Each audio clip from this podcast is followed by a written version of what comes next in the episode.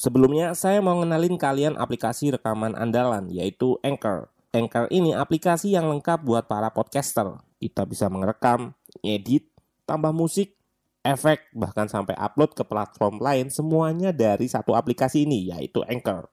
Nah, aplikasi ini bisa kalian download di App Store atau Play Store, atau bisa juga dari website langsung di www.anchor.fm. One app that your podcast need. Oh ya, Anchor ini gratis, free transfer. I've just seen the most insane goal I have ever seen on a football pitch. Incredible!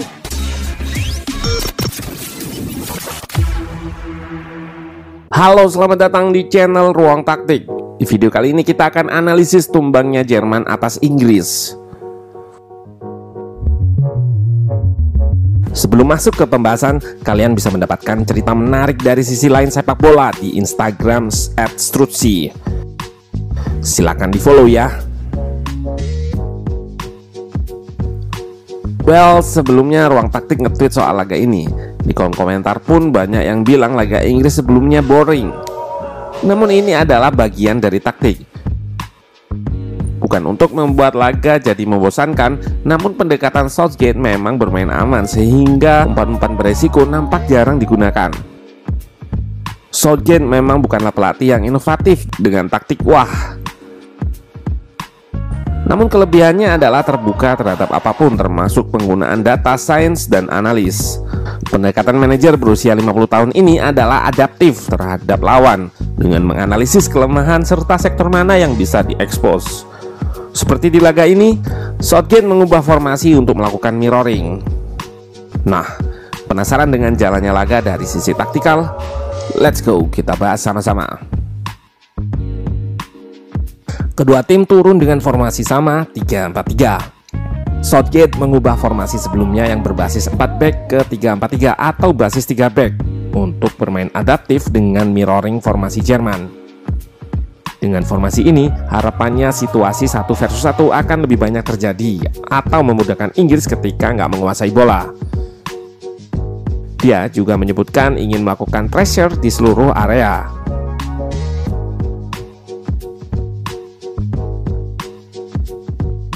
Prakteknya tentu nggak mudah. Jerman kerap kali menggunakan double ten-nya untuk melakukan decoy, memancing back Inggris keluar. Taktik Jerman ini juga yang mengantarkannya pada peluang pertama.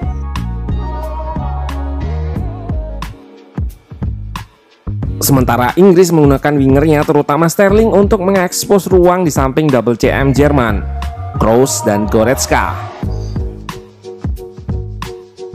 Karena sering diekspos ini, Havertz jadi punya tugas double untuk selalu drop atau turun menutup ruang ini.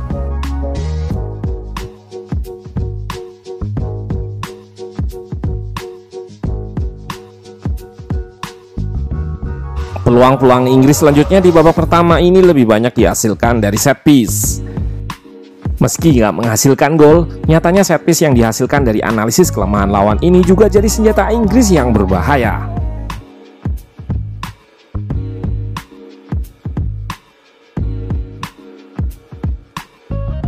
Situasi satu versus satu kerap dimanfaatkan pemain-pemain yang memiliki kemampuan dribble yang baik seperti Saka yang beberapa kali mendapat pelanggaran.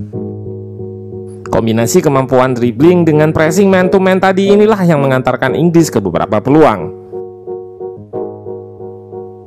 Müller melakukan kesalahan saat dipres dan pemain yang punya kemampuan dribble serta kecepatan memiliki tendensi menarik back untuk mendekat. Saat inilah rekan lainnya kosong. Inilah alasan dipakainya pemain seperti Sterling. Meski di peluang ini dia kurang cepat melihat Kane. Aplikasi all-in-one dan menjadi andalan para podcaster buat rekam podcast mereka, namanya Anchor.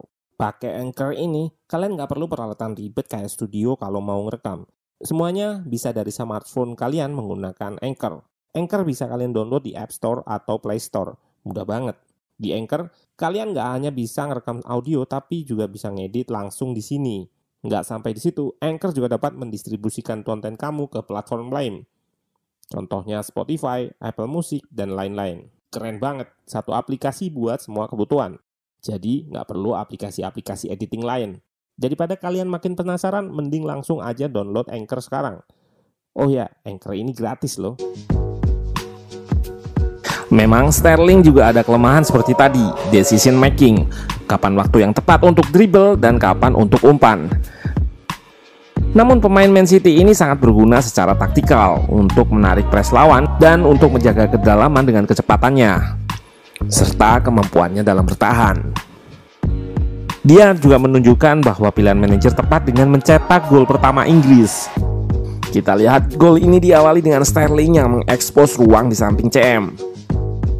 Pemain nomor punggung 10 ini yang sejak Grilis masuk dipindah ke sayap kanan melakukan dribble untuk menarik press lawan. Terjadi di organisasi pertahanan Jerman akibat aksi Sterling tadi dan Shaw masuk dari sayap setelah rilis menahan bola yang juga membuat pertahanan Jerman makin kacau. Crossing akurasi tinggi dilakukannya dan Sterling menyelesaikan rangkaian aksinya dengan gol mudah. Meski secara eksekusi mudah, jangan lupakan aksi dribble Sterling sebelumnya yang mengacak-ngacak pertahanan Jerman dan menginisiasi serangan ini.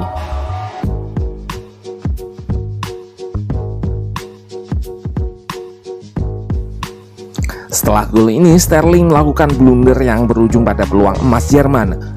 Namun sayang Müller gagal memanfaatkannya.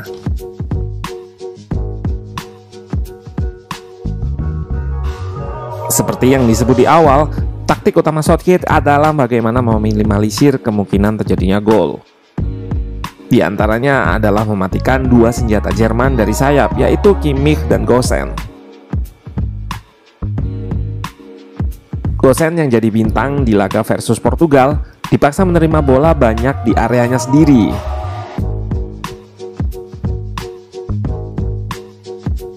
Trippier sukses meredam aksinya dalam menusuk ke pertahanan lawan. Di kiri juga sama, selain memberikan assist, Shaw juga berperan besar melakukan press ke Kimmich hingga pemain Bayern ini nggak banyak mengancam lewat crossing atau switch play-nya.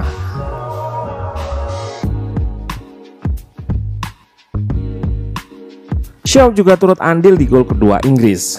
Berkat press dan penetrasi serta umpannya ke Grealish, Kane bisa mencetak gol lewat sundulan dari pemain yang masuk menggantikan Sterling ini.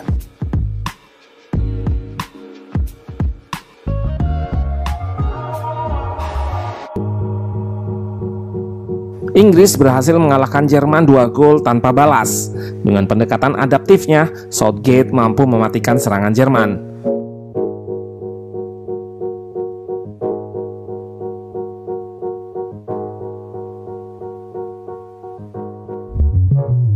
Banyaknya bintang di skuad The Three Lions nggak jadi halangan bagi manajer untuk meramu tim yang berbasis mematikan serangan lawan.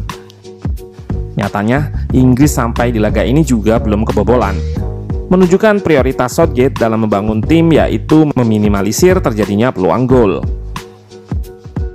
Mengubah sistem menjadi tiga back tentunya juga beresiko nggak teraplikasikan dengan baik, karena tim harus beradaptasi lagi dengan sistem baru. Namun perjudian ini berhasil dan membuat Jerman tersingkir dari Euro. Southgate menunjukkan bahwa tanpa karir mentereng pun dia bisa belajar banyak hal dari manajer lain atau stafnya. Sifatnya yang terbuka akan ilmu juga menguntungkannya mendapat insight baru seperti dari analisnya yang memiliki latar belakang olahraga rugby. Hal itu nggak menutupnya untuk mendengar saran dan masukan stafnya selama isi dari masukan tersebut memang bisa dipertanggungjawabkan. Akan menarik melihat pendekatan taktiknya melawan manajer-manajer yang lebih mentereng. Kita tunggu kiprah Inggris di babak selanjutnya.